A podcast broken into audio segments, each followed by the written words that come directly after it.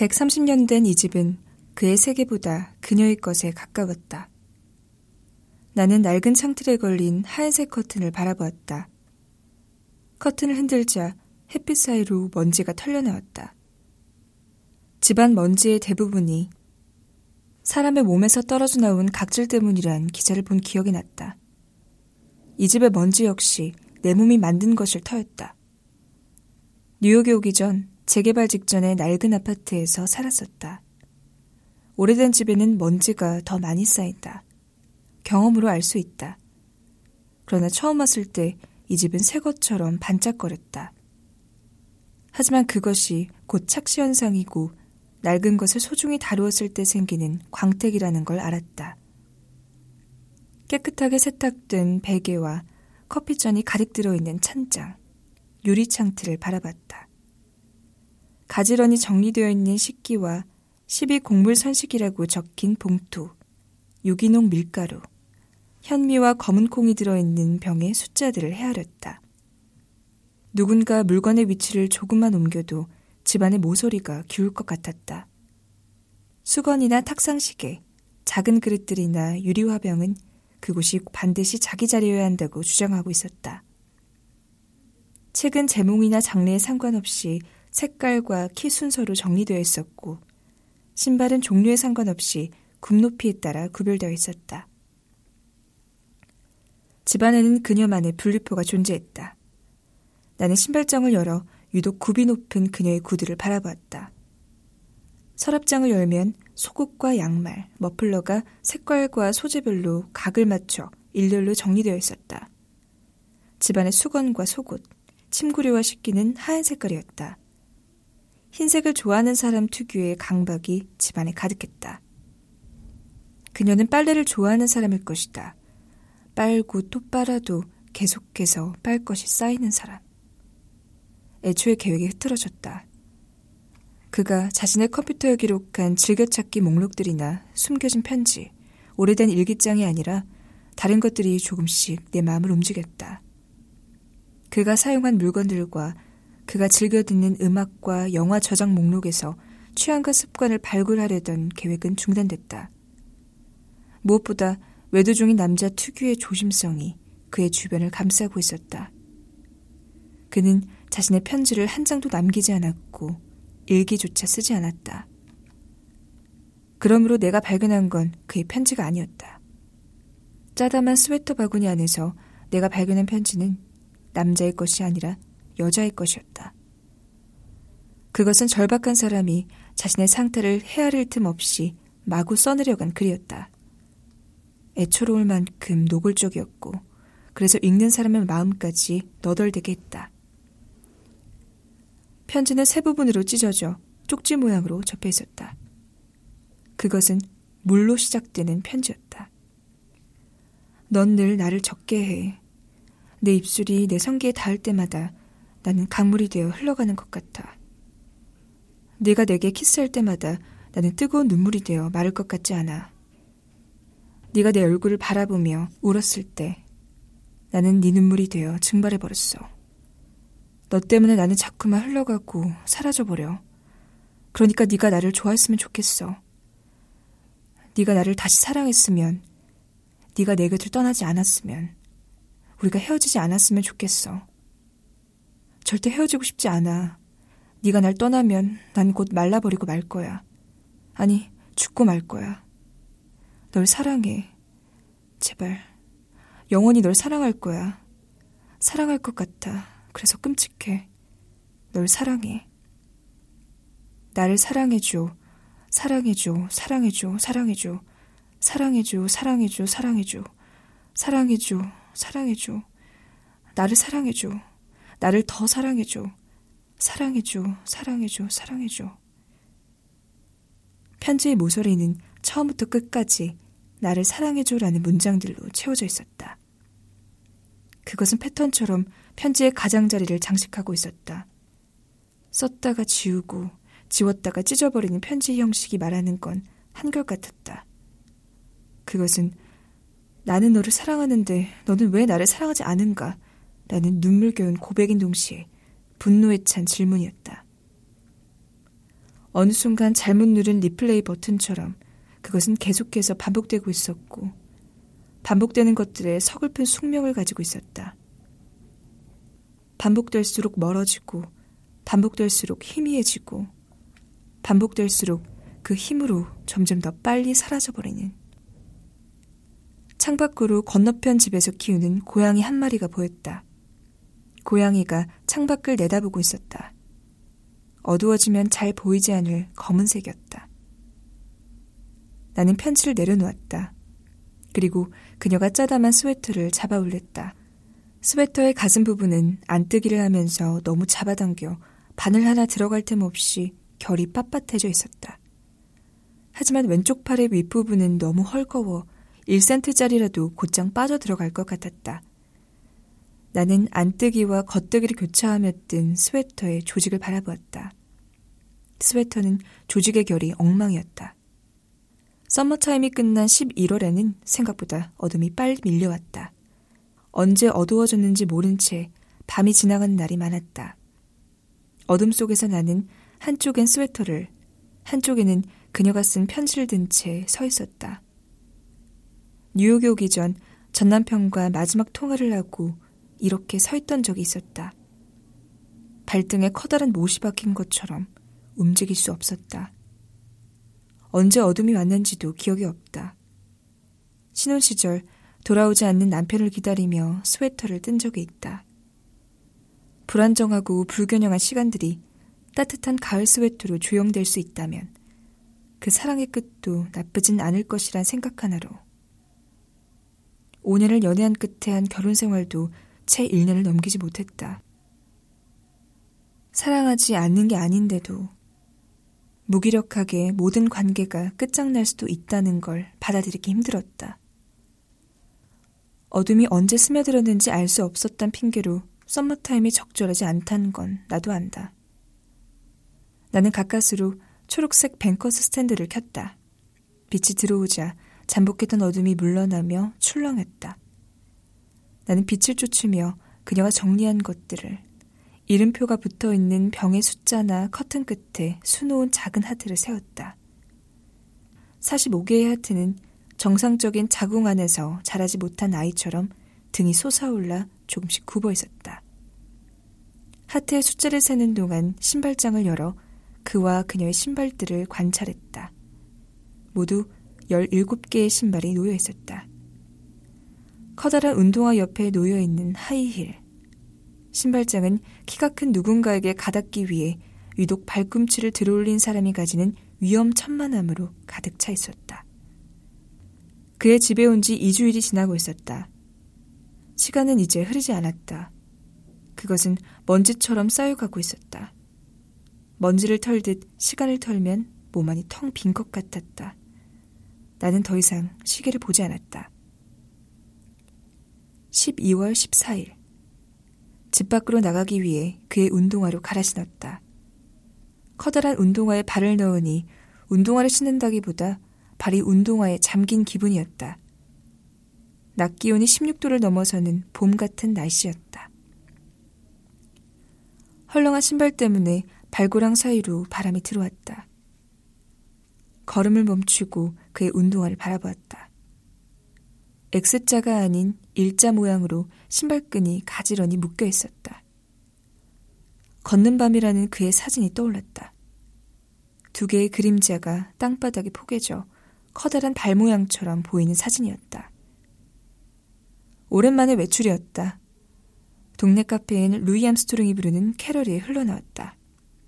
빵집에는 크리스마스 케이크를 예약 판매한다는 광고가 붙어 있었다.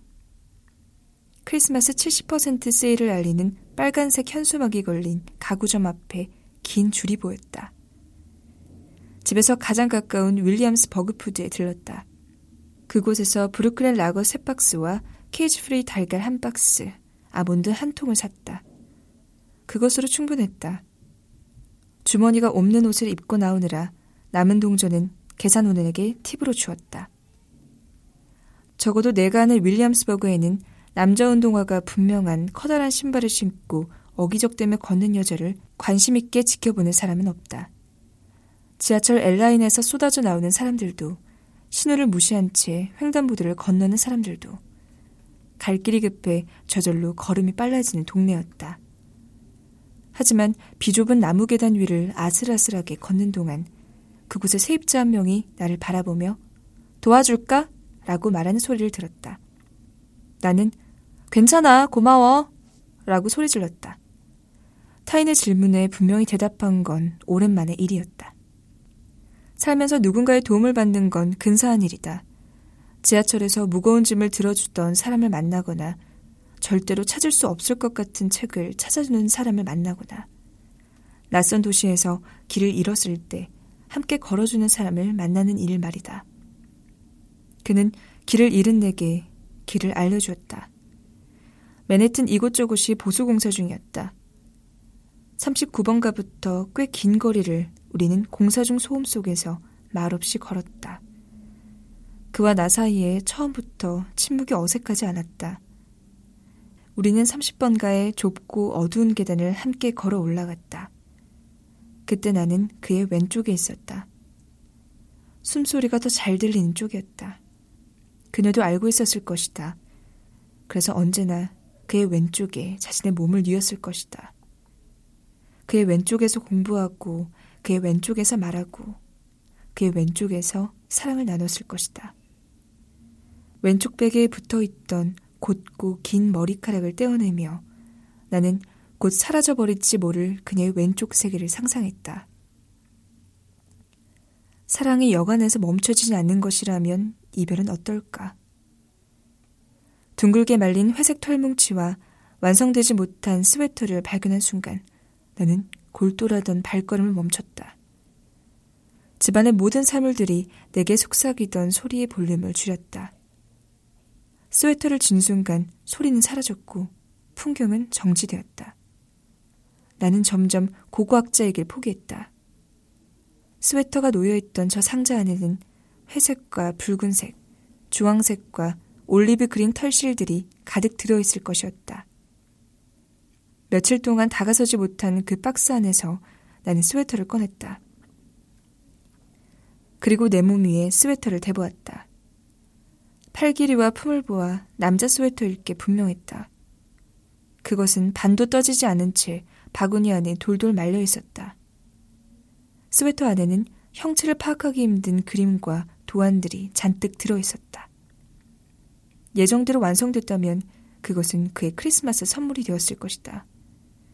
전나무와 루돌프가 그려진 크리스마스 스웨터. 나는 그녀가 스웨터에 자르다 멈춘 그림들을 상상했다. 그리고 배꼽 위에서 사라진 나머지 스웨터의 완성된 모습을 상상했다. 뜨지 못한 스웨터는 누군가의 잘려나간 몸처럼 애처로워 보였다. 나는 스웨터를 왼쪽 뺨에 조심스레 갖다 댔다. 털뭉치에선 낡은 먼지 냄새가 났다. 마르지 않는 눈물 냄새가 이런 걸까? 나는 박스 안에 꽂혀 있던 바늘을 손에 쥐었다. 누군가 멈춘 일을 다시 시작하는 일. 털실에 묻어있던 눈물 자국을 쫓아 읽는 일. 짜놓았던 실을 풀어 그것의 처음과 끝을 다시 잇는 일. 완성되지 않은 스웨터를 다시 짜는 일. 그것이 지금 내가 하려는 일이었다. 낮에는 그가 읽다만 책들을 찾아 읽었다. 그가 밑줄을 친 곳은 두 번 더 읽었고, 그가 모퉁이를 접어놓은 곳의 글은 노트에 필기했다. 밤에는 그녀가 뜨다만 스웨터를 떴다. 오후 2시에 의자에 앉아 서울의 심야 라디오 방송을 연결해 듣기도 했다. 뜨개질이 잘 되는 날에는 낮밤이 바뀌었고, 그런 날엔 낮에 읽던 책들이 밤에 짜다만 뜨개질 위에 노곤한 잠처럼 꾸벅꾸벅 쏟아져 내렸다. 뜨개질을 하다가 메이에게 전화가 오면 그녀가 만나고 있는 대만인 남자친구에 대해 들었다. 굽다가 실패한 레드벨벳 치즈케이크 얘기도 들었고 오븐에 구울 수 있는 100가지쯤 되는 파이 얘기를 듣는 중간에 메이의 사촌 언니 소식도 들었다. 수영이 내년 봄이면 남편을 따라 한국의 대학에서 강의를 맡게 될 것이란 얘기였다. 나는 메이에게 그녀가 세 번째 아이를 임신했다는 얘기도 들었다. 세 번째 아이가 남편 집안의 혈통을 이어받아 쌍둥이일 거란 얘기도. 12월 셋째 주 윌리엄스버그의 밤은 조금씩 길어졌다. 나는 점점 더 많은 시간을 뜨개질하며 보냈다. 새로 뜬 디자인 도안을 바라보다가 맥주를 마셨고 의자에 앉아 짧게 잠들었다. 아침이면 cage free 달걀을 삶았고 저녁이면 그것을 두 개씩 먹었다. 쌉쌀한 브루클린 라거가 목을 적실 때마다 그녀를 생각했다. 잠이 오지 않는 밤, 그녀가 스웨터를 뜨면서 떠올렸을 그의 뒷모습을 그렸다. 나는 헤어질 것 같은 오래된 연인들을 생각했다.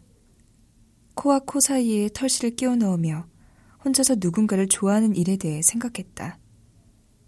사람들은 짝사랑이 한 사람을 혼자서 좋아하는 일이고 그렇기 때문에 어떤 결과 없이 허망하게 사라져버린다고 믿는다. 하지만 그게 아니다. 짝사랑은 그는 누구인가 라는 진지한 질문이지만 그것은 자신을 혼란스럽게 만들지 않는다. 왜냐하면 너는 누구인가 라는 질문이 그렇다면 나는 누구여야 하는가 라는 잘못된 질문으로 이어지지 않기 때문이다. 누군가의 마음을 얻기 위해 소요되는 혼란이 이 저교로운 사랑 앞에선 어느덧 무의미해진다. 휴대폰 배터리는 메이와 짧은 통화를 할 수 있을 만큼만 충전되어 있었다. 휴대폰을 켜면 그제야 부재중 전화를 확인할 수 있었다. 서울에서 온 세 통의 부재 전화 중 두 통은 전 남편의 번호였다. 그의 번호를 아직 기억하고 있다는 게 놀라웠다. 011로 시작하는 자신의 번호를 아직까지 바꾸지 못한 그에게 어떤 사정이 있었던 건지 잘 모르겠다. 스웨터를 짜다가 창밖을 내려다보며 시간을 헤아렸다. 건너편 창틀에 검은 고양이 한 마리가 여전히 길가를 내다보고 있었다. 나는 그 누구의 사랑도 이어지지 않는 저녁 속에 앉아 있었다. 그런 것들이 더 이상 서글프지 않았다. 누구도 기억하지 않기 때문에 누구도 상처받지 않는 것이란 점에서 짝사랑은 선한 인간들이 선택하는 자학이며 자책이니까. 스웨터를 닫으려면 두꺼운 털실처럼 밤이 더 길어져야 했다. 나도 모르게 그들을 위해 몇 년 동안 밤잠을 아껴둔 것처럼 졸립지 않았다. 배가 고프지도 않았다. 삶은 달걀과 맥주라고? 뭐야, 탄수화물과 단백질의 균형식이었잖아. 맥주가 보리빵이라고 믿는 메이에겐 맥주는 알코올이 아니라 변형된 탄수화물이었다. 일주일 후면 돌아오는 거야? 네가 그리워. 나는 이제 그립다는 말이 자신의 이야기를 들어줄 귀가 필요하다는 말로 이해한다.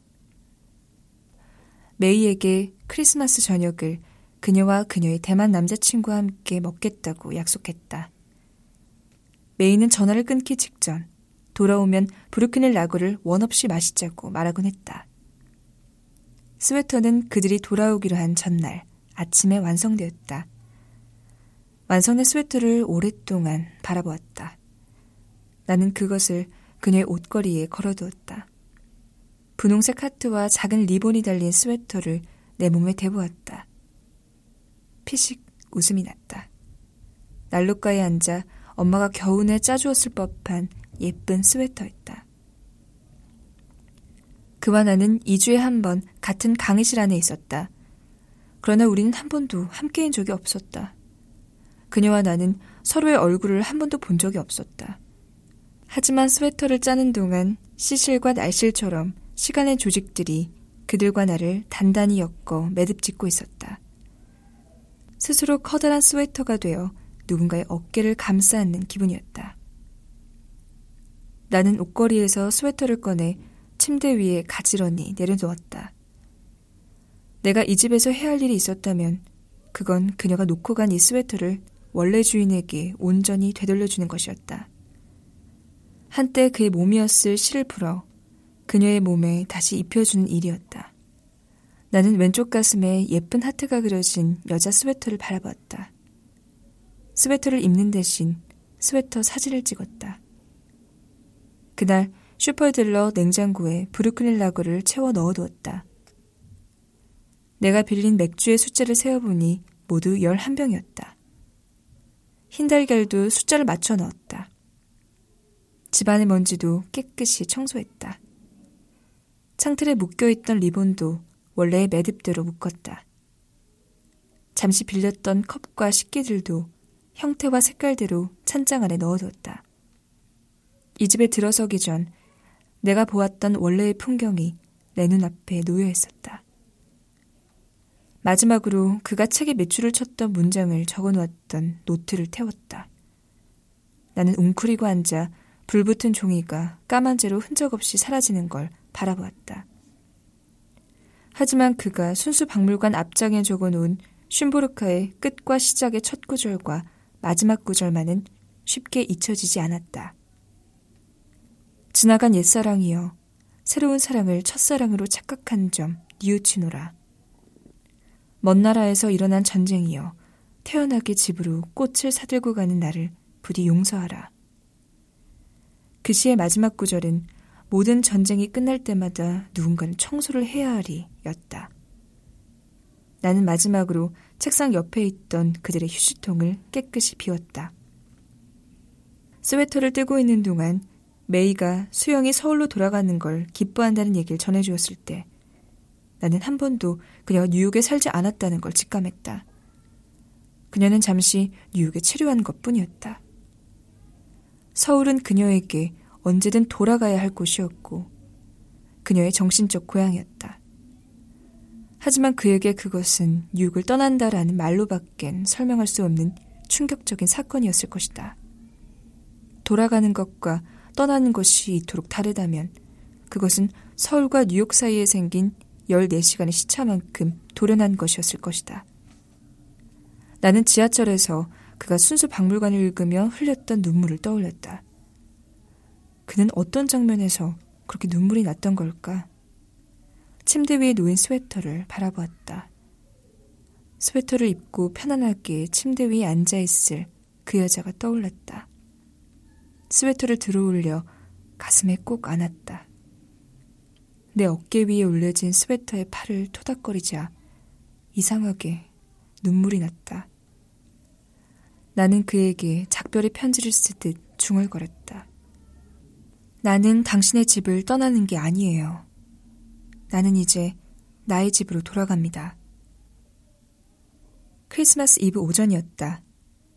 브루클린에 늦은 첫눈이 내렸다.